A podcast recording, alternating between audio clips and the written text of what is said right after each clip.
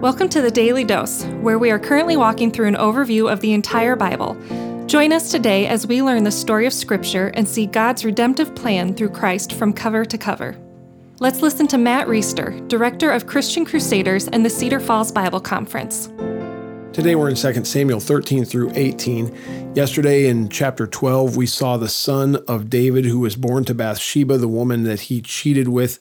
That son died as a result of David's sin against Bathsheba and against Uriah, her husband, who David had killed on, on the battlefield. And we talked about how this sin that David committed would have consequences that are far reaching. They would impact David for the rest of his life. They would impact the people of Israel. And really, they would put a stain on David's otherwise uh, superb kingship, his superb leadership. He is the standard bearer for an earthly king. However, he has failed egregiously and he has made all of us aware of the fact that an earthly king just won't do an earthly king, even a good one like David, is gonna is gonna fail, and an earthly king will never truly and accurately represent the one true God. And so we're going to see the consequences of David's sin just spill out for these next few chapters. He's got a son named Amnon, and Amnon has a stepsister named Tamar, and he has to see Tamar. He ends up raping Tamar, his stepsister. Well, there's another brother, Absalom, David's son Absalom, who hears about this and is infuriated about what has been done to Tamar. And so he murders Amnon. And then he flees because he knows that his dad, the king, is going to be upset that he murdered his son, even though it was supposedly retribution for what he had done against Tamar. But he flees.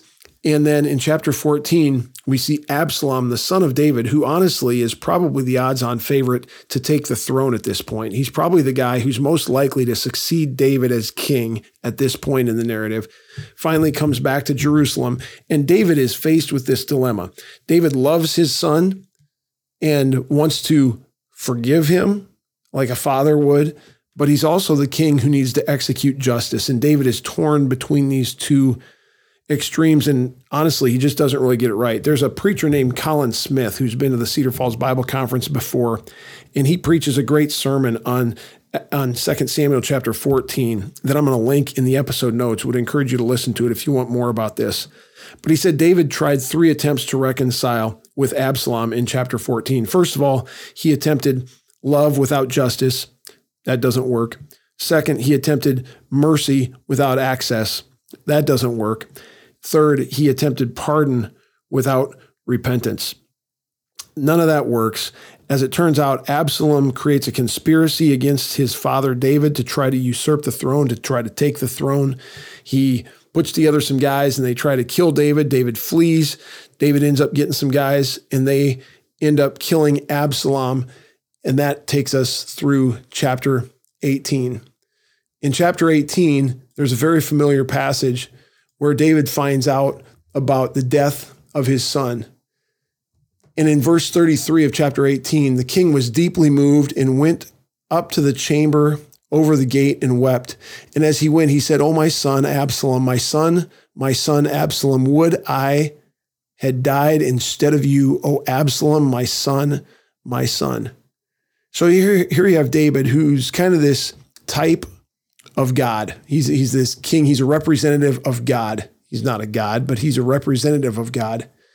And he has this rebellious son who has offended him, who has sinned against him, who's been belligerent, who has tried to usurp him and take his power, who's been jealous of him. Yet when Absalom dies, David wishes that he could have died in his place. And amidst all this mess, this is, in fact, a glimpse into the heart of the one true God. See, because God, the creator, the one true God, the God of Abraham, Isaac, and Jacob, who set apart the Israelite people to be his children, has had nothing except obstinate children who've been unfaithful and disobedient and stiff necked against him. God the Father knows what it's like to have rebellious children that's what the Israelite people have been through the old, whole Old Testament. And in this statement from David, we get a glimpse of the heart of God. Would I had died instead of you, O Absalom? For it's a fact that God Himself did come up with a way to reconcile to His children that does work. And it involved Him dying in the person of Jesus Christ instead of the children themselves. Back in chapter 14, and Colin Smith talks about this in his sermon, chapter 14, verse 14, it says, God devises means so that the banished one will not remain an outcast. It's a great foreshadowing of the gospel. Here we've got a God who has obstinate, stiff necked, rebellious children, and he's going to devise a plan so that through the perfect life of Jesus Christ, his own son, God himself, he'll go to the cross, he'll pay for the sins, the obstinance, the stiff neckedness, the disobedience, the offense that we are guilty of. He'll die, he'll rise from the dead, overcoming sin, death, the power of the devil, and he'll set it up so that anyone who would put their faith and trust in Jesus Christ, they can have love with justice because the justice was taken care of by Christ on the cross. They can have mercy with access to God, which is only through Christ. And they can have pardon based on repentance because it's through repentance that we come to faith in Jesus Christ, who saves us from our sin and who reconciles us to a Father who perfectly holds love and justice together. What a great gospel. What a messy story in 2 Samuel that still illuminates the truth of who Christ is and the truth of the heart of God. Lord, thank you for your love and your justice and for taking care of it for us when we couldn't ourselves. Help us to be good representatives of Christ so that others can know his grace, his mercy, his forgiveness, and so that others can know peace with you. We pray it in Jesus' name. Amen. The Daily Dose is a partnership between four ministries.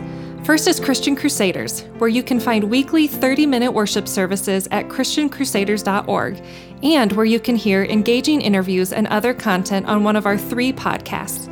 Second is Fresh Wind Worship, whose weekly worship services are available on their YouTube channel, Fresh Wind Ministries, and linked to their Facebook page, Fresh Wind Worship. Third is the Cedar Falls Bible Conference, whose conference videos are available at cedarfallsbibleconference.com and please consider joining us for our 100th annual conference on Saturday, July 31st through Saturday, August 7th in 2021. If you or someone you know could benefit from an anonymous online Christian mentor, please visit issuesiface.com, which is provided by Power to Change Digital Strategies, our fourth partnering ministry. Please subscribe to this podcast, leave a five star review, and prayerfully consider financially supporting one of our partnering ministries. And check our episode notes for links and more details. Thank you for listening, and may God richly bless you.